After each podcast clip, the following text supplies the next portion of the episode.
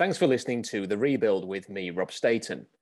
Today, I had the great pleasure in speaking to new Seahawks defensive tackle Shelby Harris.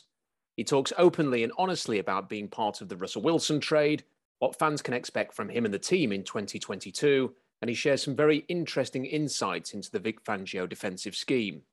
You should also check out his podcast, the Shel-Shocked Podcast, which is available on all of the usual podcast platforms. Shelby, just to, to start from the top, really, you know, what have the, the last few weeks been like for you?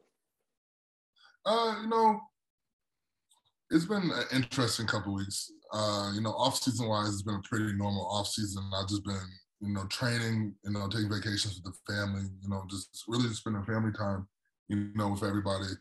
But it's just been uh, interesting, you know, being traded and, and you know going to a, you know, the Pacific Northwest to go to Seattle and and and the culture they have up there to be able to join that, you know, it's really exciting. It's just, you know, for me, I have, a, you know, I have four kids. I'm married, and, um, it's just, it's it's a different journey, I would say, because it's just, you know, it's a whole new area. I've never really been in Seattle. My wife's never really been to Seattle, so it's just, uh, you know, get to get to see, you know, a whole new environment, and you know, play on a legendary team like the Seahawks because this must be a big period of the year for you because you know th- this is after a long season you want to spend time with your family. You want to recharge those batteries.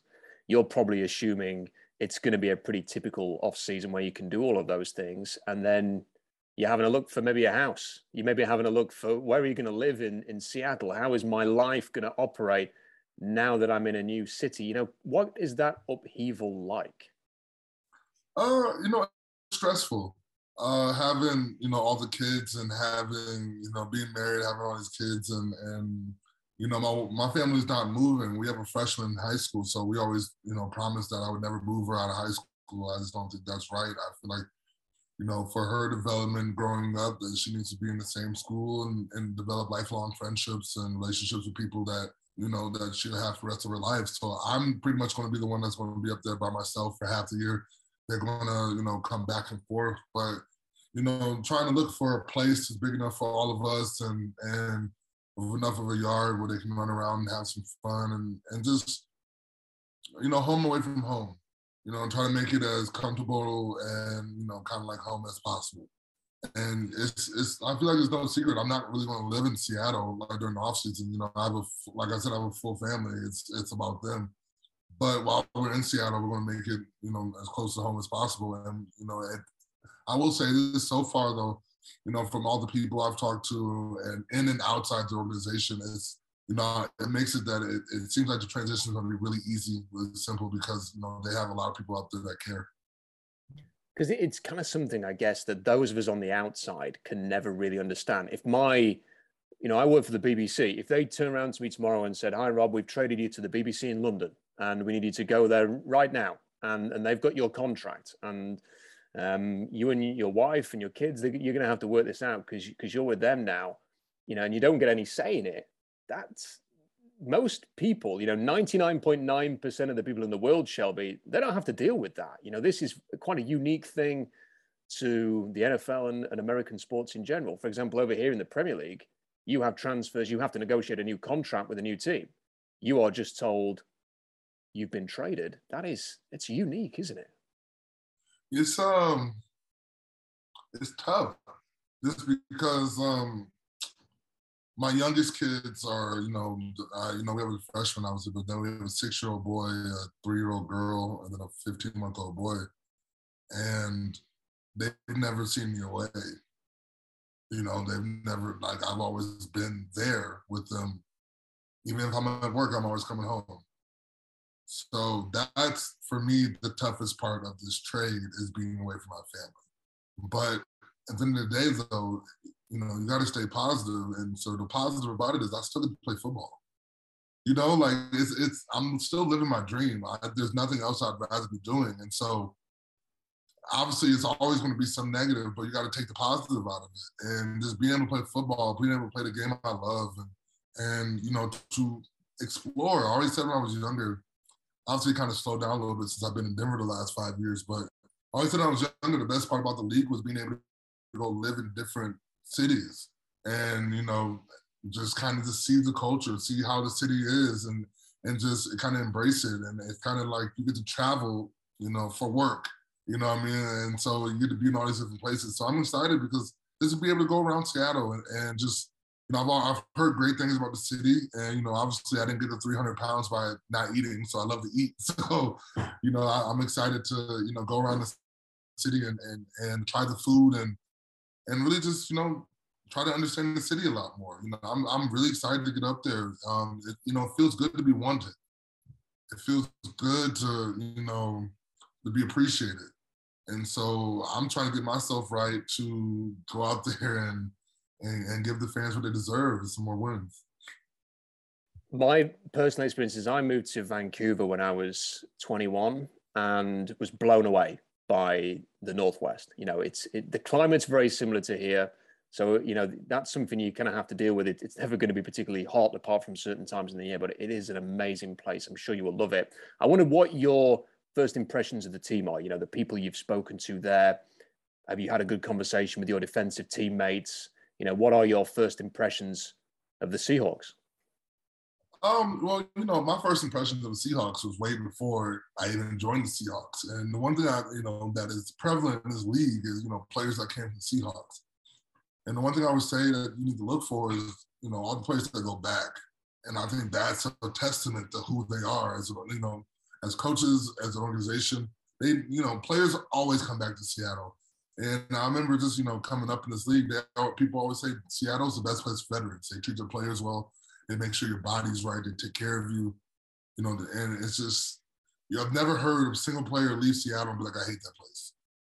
You know, and, and so that that's exciting right then. Like, you know, you're going to a first class organization right there. Like, and then just, uh, you know, with the coaches and everything, just meeting everybody, just a level of optimism it, it's contagious it, it, just feels like you know they got something up their sleeve, and it's just like yeah, you know we're, we're gonna be good. Don't worry about it. Like we got this. Like and and, and just the way that Pete kind of just you know for being the oldest coach in the league, you would never know.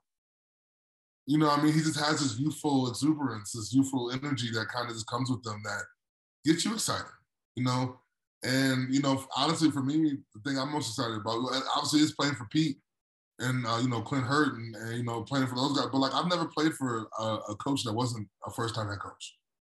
You know, uh, well, like I did in Oakland, but I don't really consider that my second year. I, can, I, I don't really consider that. But since I've you know really been playing, it's the first time I'm gonna be under a coach that's not a first time head coach, and so I'm excited just to you know learn. You know, I, I'm going to year nine. It doesn't mean I'm done learning. You know, it's just this game. You can always learn something from coaches, from players, you know, from anyone. So it's just I just get the, the, the vibe is just different up there, man, and I, and I and I really feel like I'm gonna fit in really well.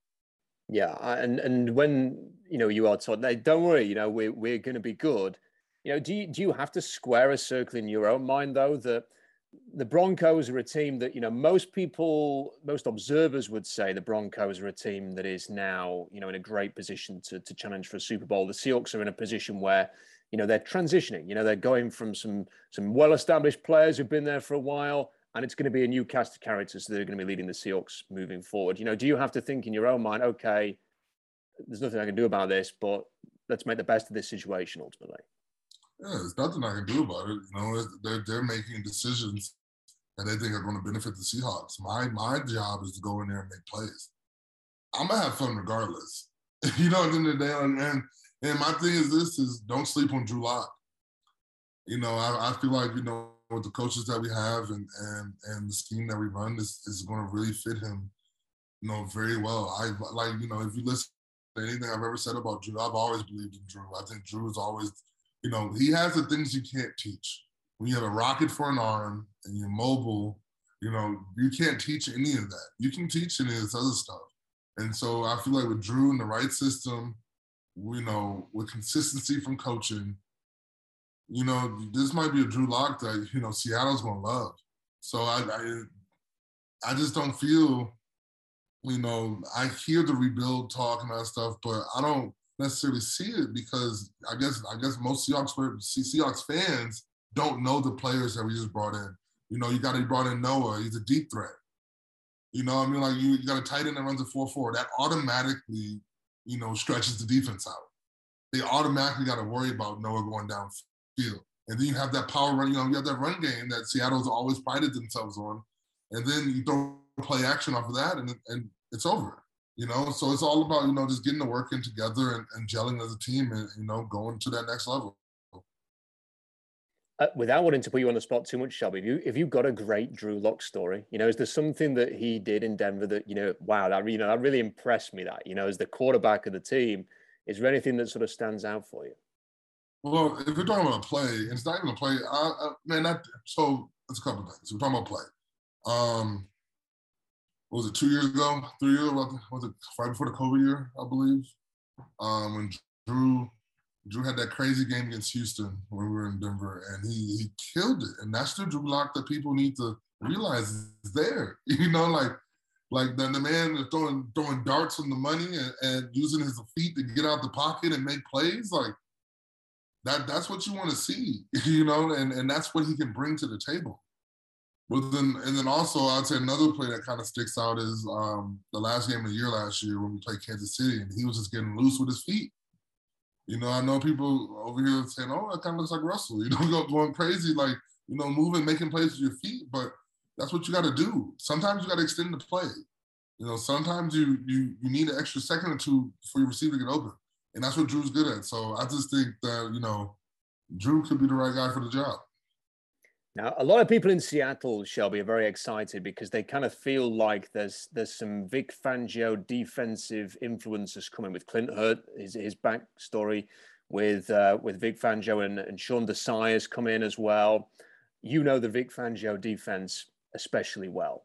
So, you know, what can fans expect if there are going to be some elements from this? What can you share with us about what makes this such an effective defensive scheme? You want to stop the run and get after the passer and cause turnovers. Um, you know, this Vic Fangio Vic, Vic runs a lot of zone. It was, a lot of zone and, in, his defense, and you can run man, but I feel like it's a zone-made defense.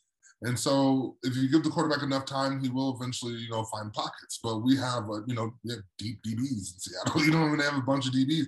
So this defense is actually friendlier towards them and it makes it that, you know, that one year when Chicago's defense, when they went to the playoffs and lost that kick, their defense, remember they had like four pick sixes and causing fumbles, havoc, and all that. That's what you need to expect. You know, brought Nwosu and you brought, you bring, you know, you got, you brought Q back, you got Poona, you know, you have myself. You have people that can rush the passer. And so that's really what you kind of need in this Vic Fangio defense. You need to be able to rush the passer. You need to be, and you need to, you know, let your DBs eat, make plays. So I just think, you know, it's obviously a defense I'm very comfortable in. I've been playing in it the last three years, and it's it's it's a very player friendly defense, but also it does put a lot of stress on the middle linebackers. Um, it's it's a it's a scheme where the middle linebackers have to be able to cover in space and but then also cover in space and hit the holes and and and be able to run stop. So, you know, I think you know our defense is pretty much made, and and and then we have a bunch of draft picks, and so you know, it's just only going to get better. This is only going to get better. But this defense is definitely um, it's a fun defense to watch. It's going to make you know make plays. You know, you might give up a, a you know a good amount of yards. You know, sometimes, but it's all about forcing turnovers and and putting your offense in position to score. And I'm definitely not an X's and O's guy, Shelby. So I don't I don't want to go too deep into the weeds on this, but. Can I can I just ask you? So you, the middle linebacker is a very important position then in this scheme, and the and you were saying it's it's more of a zone coverage. Um, because you know a lot of three four concepts they will use a lot of man but this is mainly a zone coverage system is it? Uh, so there's a lot of man in it too. It just depends who's calling it. You know there's a lot of plays where it could be man and a lot of plays where it could be zone. You know you have a lot of zone blitzes and and it's um the middle linebacker just has a lot of responsibilities on his plate. And i know obviously clint's not going to call it how how vic did. Vic vic put a lot of a lot of pressure on the middle linebackers to, to be right. And I, you know, just from what I've heard from the Chargers with Staley, who runs the same scheme, and this is ways to make it a lot simpler. You know, so I'm I'm excited to kind of see how you know. It's funny because I actually started looking through the playbook, um, but it's funny because you know it's just time to you know figure out what you want your middle linebackers to do. Um, you can put a lot on their plate, or you can make it easier. But so, somebody's going to be hard for us. It's going to be harder on the DBs. It's going to be harder on the linebackers. You know, so it's it's a matter of you know pick your poison. But you know, from from what I've seen and what I've heard, we have a bunch of smart individuals on this team who who can retain this. If you can do that, you'll be very successful. Yeah, one of the things we've been really looking forward, Shelby, with you in particular, is the Seahawks have needed some interior pass rush for a while. They've needed some guy that, that can get after it. You know, what what are you going to bring? You know, on a, on an individual level, what are we going to see from you on the field week to week? Man, you're going to see me getting loose. You're going to see me with a big smile on my face, having a bunch of fun, getting pressure, batting balls, getting sacks, and you know, making plays, celebrating my teammates, and just making this.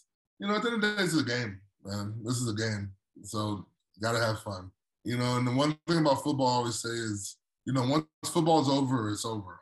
Um, there is no pick up, put the pads on games where you're playing this set position again, or you know, it's not basketball. It's not like beer league softball or anything like that. It's so when you're out there, you gotta go, you know, as hard as you can. You got to play because once it's taken away from you, it's over.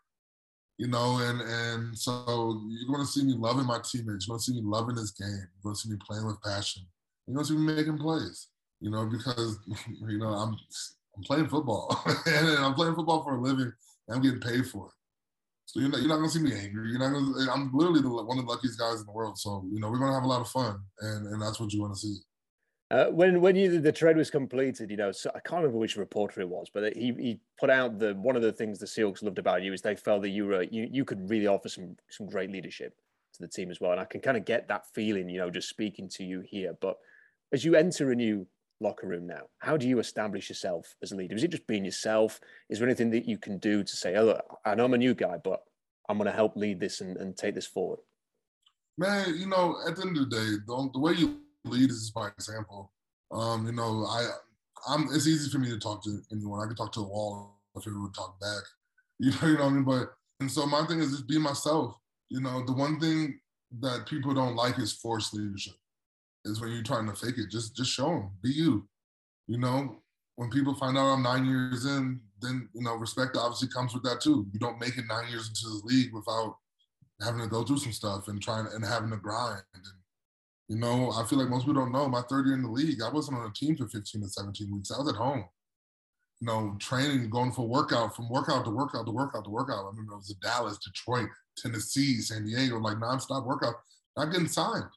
And then week 15, I signed with the, no, week 16, I signed with the Cowboys, practice squad. I was there for two weeks. You know, I was there for like three weeks and I got cut and I signed with the, the Broncos futures contract. And it's been, you know, it's it's been a storybook, you know, it's been a storybook, um, you know, role throughout uh, the whole time in Denver. So I've, I've seen adversity, you know, like I've I've been down bad in this league. You know, it's the only way I can help is just through my experiences and trying to help other players not go down the path that I I you know I feel like it was preventable.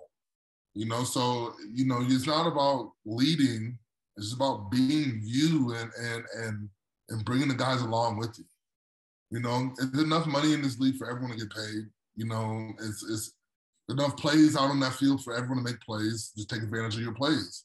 And as long as we have that mindset that everybody eats, everybody eats, then we'll be successful. As long as we're in it for everyone and not just ourselves, no matter what the record is, you have fun.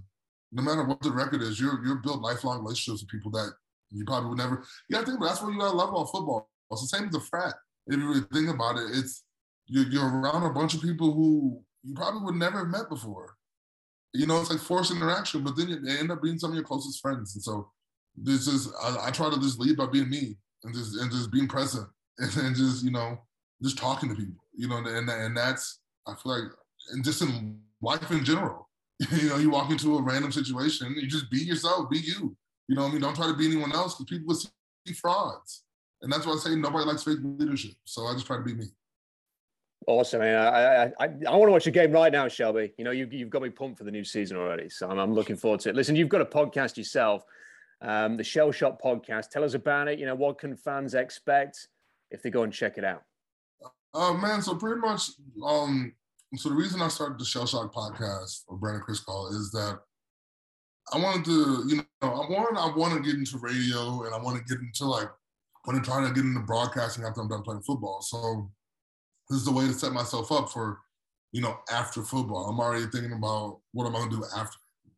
But the Shel-Shocked podcast is really more of a, you know, unfiltered view, my views of, you know, sports.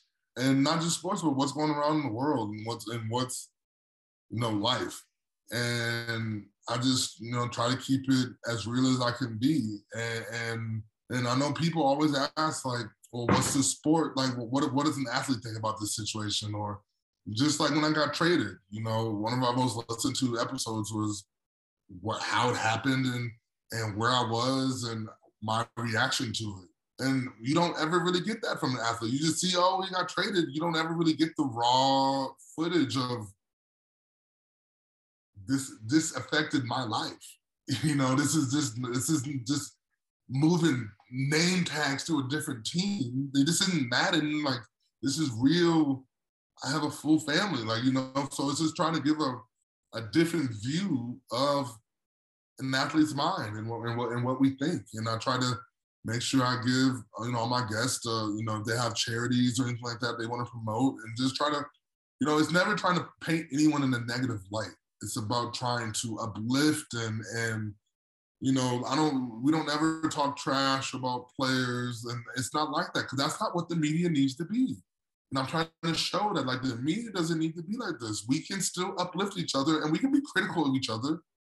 But what you say to someone, what you say about someone, you should be able to say to their face. And I feel like a lot of these media people, they say all this stuff, you know, behind closed doors, and then when they see somebody, they smile in their face. And that's just not that's not what I what I'm for. That's not what I stand for. So I want to be able to be a change in the media industry when it comes to sports. So what's the big sporting um, issue or event that's in your mind right now? You know, what is, what is Shelby Harris thinking about in the sports world right now? Well, listen, okay, there's a couple things because you know, obviously, I'm really excited for baseball to start. I love baseball, um, but then you know, obviously for us, we had the uh, uh, the college basketball championship yesterday, so I'm just thinking about how crazy that was. But then also, um, I don't know if you know, but then the center rolled his ankle the last like 30 seconds of the game. And if you watch the video, the floor gave out under him for him to roll his ankle. And so I'm sitting here just like, man, and the biggest time, the biggest 30 seconds of, of college basketball that this whole year, you have, you know, a stadium issue, you have a floor issue. Uh, and it's just, it's it's crazy, bro, because, you know, obviously it was held at the Caesars uh, Superdome, which is a football stadium obviously we know basketball courts are put together and taken apart all the time. But it's just it's just I don't know. It's very unfortunate for that to happen, and you hate to see someone who's one of their team's best players go out because of an error like that. And so it's just I can only feel for the man. I, I, I feel awful for the man. Like it's just especially because you feel like you would have won if you would have been in the game. So you know that that's part of it. And then also just with football, what a crazy offseason, huh? Like, man, what a crazy offseason. So many trades. Like, I, I, it's becoming basketball. You know, you never, you've never seen trades like this happen before. You've never seen big pieces move like this nonstop. And I think we're in for an exciting time in all sports. It's been really exciting, hasn't it? You know, just sort of see what's ha- happening next. I'm, I must admit, I'm kind of wondering what the next domino to fall is going to be, Shelby. You know, and uh, there's a lot of people talking about DK Metcalf at the moment, and you're thinking, what's what what is going to be? It, it, feels like something else is going to happen. Doesn't it feel like something big is is going to happen before the draft? That it's not just going to be a, a fortnight, three weeks of quiet news, and then a draft. I think no. I think Baker gets traded um, draft day. I think he gets paired with a draft, like you know, there's someone trades a low, like a third, fourth, fifth round draft pick for him. Draft day, and that's when they get moves. Because I just don't see because if you go past draft day, then you kind of lose a lot of value when it comes to a trade. Because then it's like you're trading next year's picks. You know what I mean? So it's, it's kind of, you don't, you know, you kind of lose value. So I, the biggest thing I think I can see happening is Baker getting traded, uh, Baker Mayfield getting traded, like during, like either right before or during the draft. Interesting, interesting. So it just feels like it's you know it's too crazy an off season for just to go quietly now into the draft. So we'll see what happens. Look, Shelby, it's been an absolute pleasure speaking to you. And if people want to check out the Shel-Shocked podcast, um, how, how can they get a hold of it? Is it better to just follow you on Twitter and, and you'll post the links on there, or is there a better way of, of finding it? So, you know, if you have an iPhone, it's on it's on Spotify. No, it's on iHeartRadio. Um, it's on the Apple Podcasts. You know, you can look at it there. And also, if you if you check out the Twitter account for Shel-Shocked, the Shel-Shocked Pod, you know, at Shel-Shocked Pod, we post a link there every every. We come out with episode every Thursday.